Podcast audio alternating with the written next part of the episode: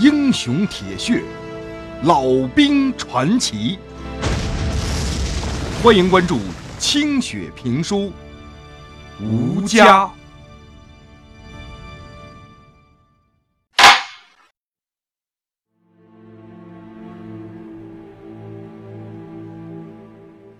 这些汉子终于要走了，女人们都流了泪，连夜给战士们缝制了草鞋。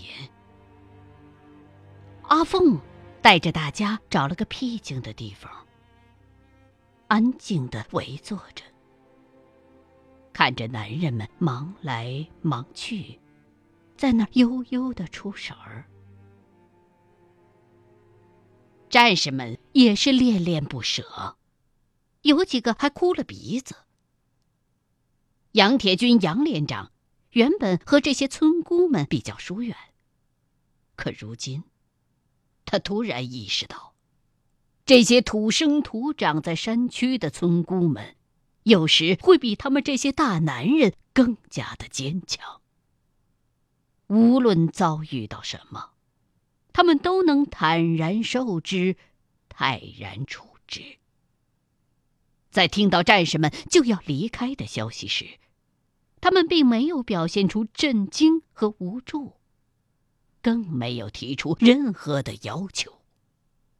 比起大多数的城里人来，这些大字儿不识几个、连砖瓦房都没见过的村姑们，更加的坚强、隐忍、善。良淳朴，似乎他们与生俱来就有一种与天地相安的品性。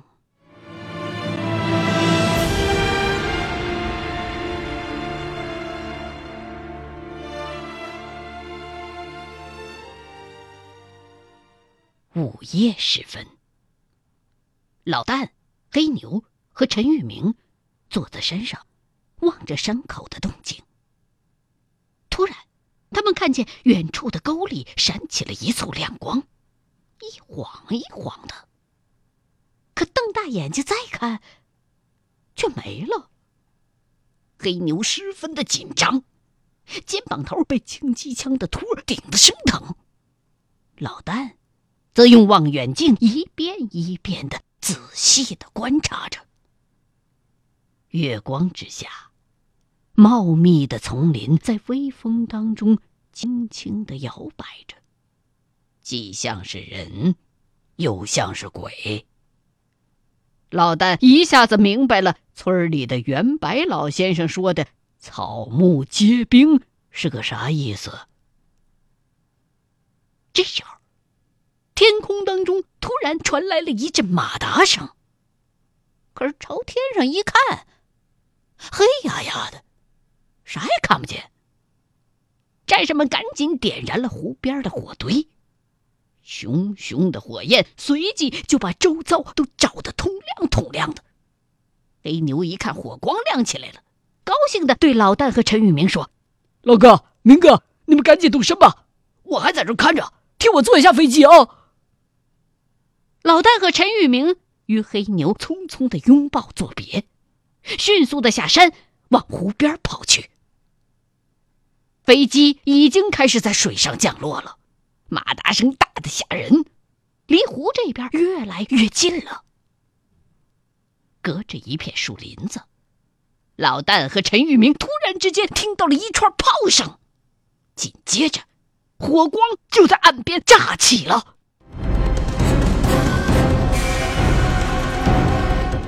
突如其来的炮火，让两个人顿时吓出一身冷汗来。钻过树林子，只见远远的湖面上，一艘铁船正在一边开炮一边驶来。水中的一个木筏子已经被炮火掀翻了，活着的战士们拼命的朝湖里正在滑行的接应他们的飞机游过去。另外一个木筏子还在等他们。杨铁军和大虎正坐在重机枪边上，一看到老旦和陈玉明回来了，杨铁军立刻喊道。你们快上木筏，赶紧过去，要不然就来不及了。老旦紧张的观察着眼前的形势，还没想出个所以然来呢，就听到后山上黑牛的机枪突然响了起来，三把大盖密集的枪声在和黑牛对射着。看来，山里的鬼子也摸过来了。老旦再不迟疑，一把抓住了陈玉明，大声的喊着：“赶紧带连长上飞机，抱着他走！大伙赶来！”不行，老旦，你们赶紧上飞机，那边守不住的。杨铁军的话音未落，一颗小口径的炮弹就在湖边炸开了。木筏子上一个战士，连同放在筏子上的小拳都被炸得四处翻滚。一架飞机已经滑到了离岸边不远的地方。醒目的党国国徽在火光当中分外的耀眼。三四个背着通讯装备的战士迅速的游到了飞机的旁边。这时候，鬼子的巡逻艇用机枪扫射了一个战士，在水里边被击中，一串串雪花崩上了天，他还来不及挣扎就沉入了水中。另外一架前来接应的飞机飞得近了些。被鬼子大口径的机枪打中，竟然当空就爆炸了。坠入水中的残骸和汽油燃起了一堆大火，一时挡住了鬼子炮艇的视线。你不上飞机，俺就不走！玉明，大火，抬着他给俺走！老旦发了狠，陈玉明和大虎立刻执行命令。抱起挣扎着的杨铁军，开始下水。老旦操起重机枪，对着湖面上的鬼子炮艇就开了火。机枪子弹成串的打在了船身上，崩出了串串的火花。船上正在射击的鬼子们被这突如其来的子弹打得纷纷躲避。放我下来！你们别管我，这是命令！去帮副连长和俘虏上飞机，这是命令。俘虏一定要先上去，他比我重要。玉明，快去！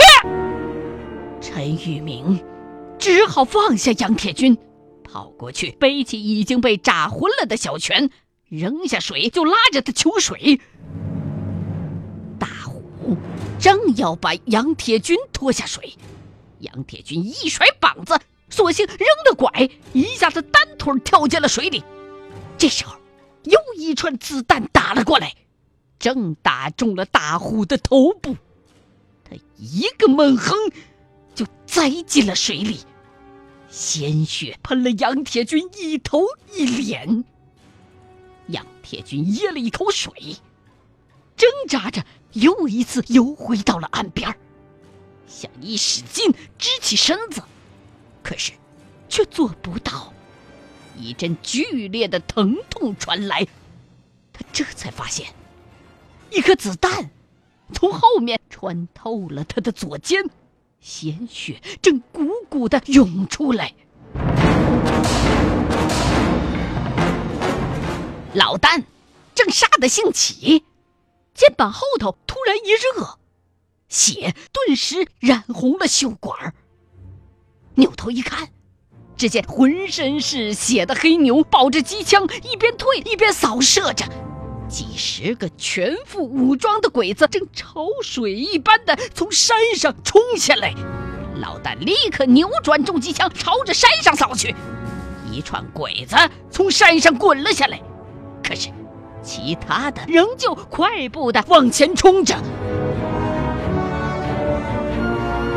黑牛退到了老旦的身边。不由分说，一把就把老旦推了个仰面朝天。他抢过重机枪，一边扫射一边大喊着：“老哥，赶紧带连长走，不要管我！你快走，咱们兄弟来生再见了。”老旦这才发现，趴在血泊里一动都不动的杨铁军，连忙飞步过去，抱起他，跳入了水中。不断的在飞机周围炸响，舱口的战士们拼命的喊着“老旦”，飞机的螺旋桨高速的转动着，在湖面上转着圈，躲避着炮弹。老旦觉得又有一颗子弹打穿了自己的右腿，顿时疼得没有力气划水了。被托浮在水面上的杨铁军一下子被水呛醒了。一看，老旦已经没了顶，却还在举着自己，猛地一把推开了老旦，吐着血沫说：“老旦，我已经不行了，会连累你。你带大家回去，一定要完成任务，快走！”老旦冒出头来，拼命的喘着气，正要再游过去拉杨铁军，毕竟力不从心，晃晃悠悠的开始往下沉。就在这时候，他感觉到有一股力量把自己又拉回到了水面上，浮出头来一看时。一圈绳子正套在身上，往回拉着自己。飞机已经离自己很近了。原来是陈玉明扔过来的绳套套住了自己。原本只会狗刨的老旦再也没有力量挣扎，连说话都做不到了。一口带着血腥味的湖水呛得他鼻血直流。他伤心的望着又爬上岸边的杨铁军，急得直胡乱扑棱着。老旦一被拽上来，飞机就开足了马力，开始起飞。鬼子密集的机枪子弹穿过机身，叮当乱蹦。几个战士被榴弹打中了，一声不吭就栽倒在了甲板上。浑身枪眼儿的飞机，终于飞了起来，在水面上打了个旋儿，就朝着武汉飞去。战士们从敞开的舱门向下扫射，又打倒了一些鬼子。岸边的树木烧起了冲天的大火，火光当中，杨铁军和黑牛的身影。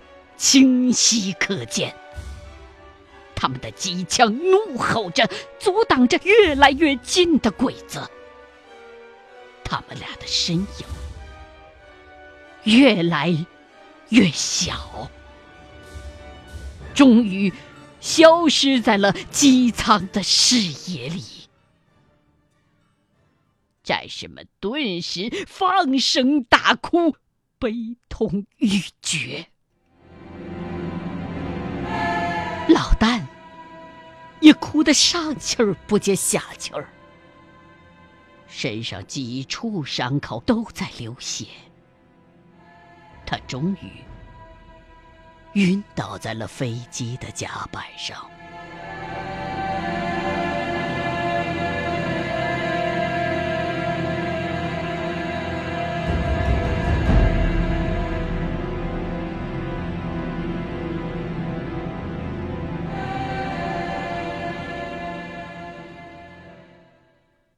老旦被摇醒的时候，飞机已经飞到了武汉上空。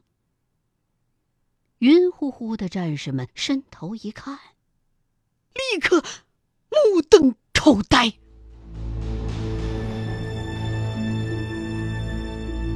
偌大的武汉外围，像是一座燃烧着的炼狱。连绵不断的火焰包围着大半个城市，升腾起一团团的巨大的火柱，将滚滚的黑烟卷向天空。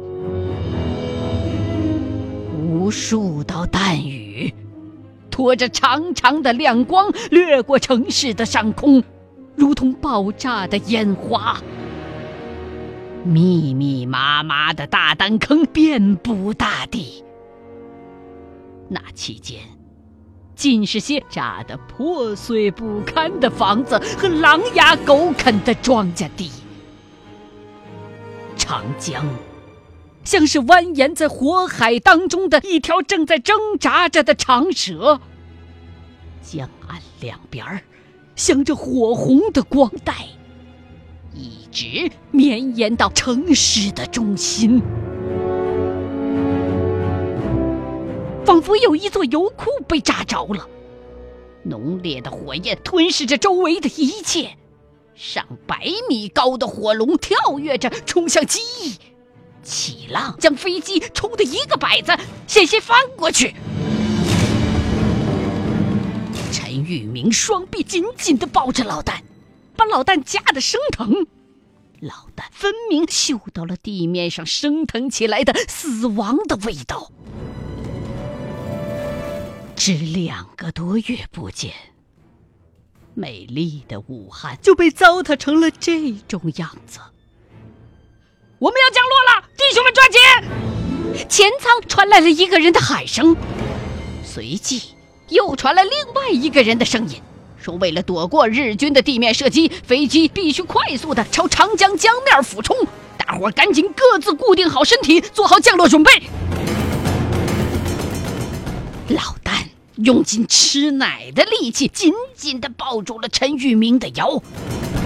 陈玉明则牢牢地抓住了一个脚轮。大伙都是头一回坐飞机，早就吐得胆汁外翻了。飞机这么一俯冲，紧绷着的尿门齐刷刷地开放了，弄得甲板上一片湿漉漉的。众人早已经吓得双目紧闭，顾不上嚎叫，只将身子死死地贴在飞机甲板上，强忍住颠簸的折磨。有个战士吓得鼻涕眼泪、屎尿齐流的时候，嘴里边还一个劲儿地念叨着：“菩萨保佑了，菩萨保佑了，菩萨保佑了，菩萨保佑了，菩萨保佑了。”飞机快速的俯冲下去。机身像是被大风撕扯着的窗户帘子一样，抖如筛糠，似乎随时都会散架子。飞机里舱还是被日军的子弹打着了火，喷起了一股浓烟，呛得人睁不开眼睛。就在众人快要窒息的一刻，飞机重重地砸在了水面上。两个没抓牢固定物的战士，一个被高高的抛了起来，狠狠地撞在了飞机顶棚上，又摔了下来，摔得满脸都是血。另外一个飞出去的战士，重重的反弹回来的时候，被机舱当中的灭火器“噗”的一下顶进了肚子，眼瞅是活不成了。老旦和陈玉明也被撞得鼻青脸肿的，好在老旦和陈玉明死死的抱在一起，总算没有大碍。这时候，冰冷的江水涌进了机舱，冲得人们四处乱飘。断了翅膀的飞机在水面上跳动翻滚着，在江面上蹦跶了几回，就开始斜着往下沉。赶紧下飞机，飞机要沉了！话音刚落，只见从机舱里跑出来一个膀大腰圆、红头发、绿眼睛、长得像青面獠牙鬼一样的人，把个惊魂未定的老旦差点吓破胆子了。怎么，原来开飞机的竟然是这么个怪物？这就是杨铁军说的俄国人吗？咋的，中国话说的这么好呢？鬼啊！战士们放声大叫了起来。闭嘴！这个鬼毛子喊着中国话，一弯腰，居然一条胳膊一个的把老旦陈玉明抱了起来，紧窜两步就出了机舱，跳进了冰凉的江水当中。哎，大雪，把俘虏带上，把俘虏带出来，还有机器。老旦在水里挣扎着。对着大雪奋力的大喊，战士们纷纷的抱起了装备，抬起不知死活的日本俘虏小泉，纷纷的跳下水，向岸边游去。江岸那一边的鬼子枪炮打了过来，子弹钻进了水花里，发出了刺耳的尖叫。众人拼命的划着水。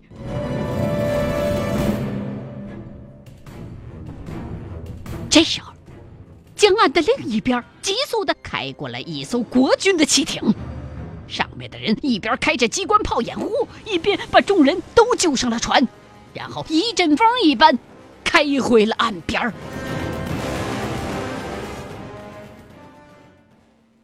除了那外国妖怪，其他的战士都是被抬上岸的。岸上战壕里的士兵发出一阵欢呼。老旦费力的朝他们望了一眼，模糊的看到一片形容憔悴的国军弟兄亮晶晶的眼睛，好像都正在看着自己。那外国妖怪笑眯眯的看着老旦，老旦勉强。朝他挤出一个僵硬的笑容，脖子一梗，就晕了过去。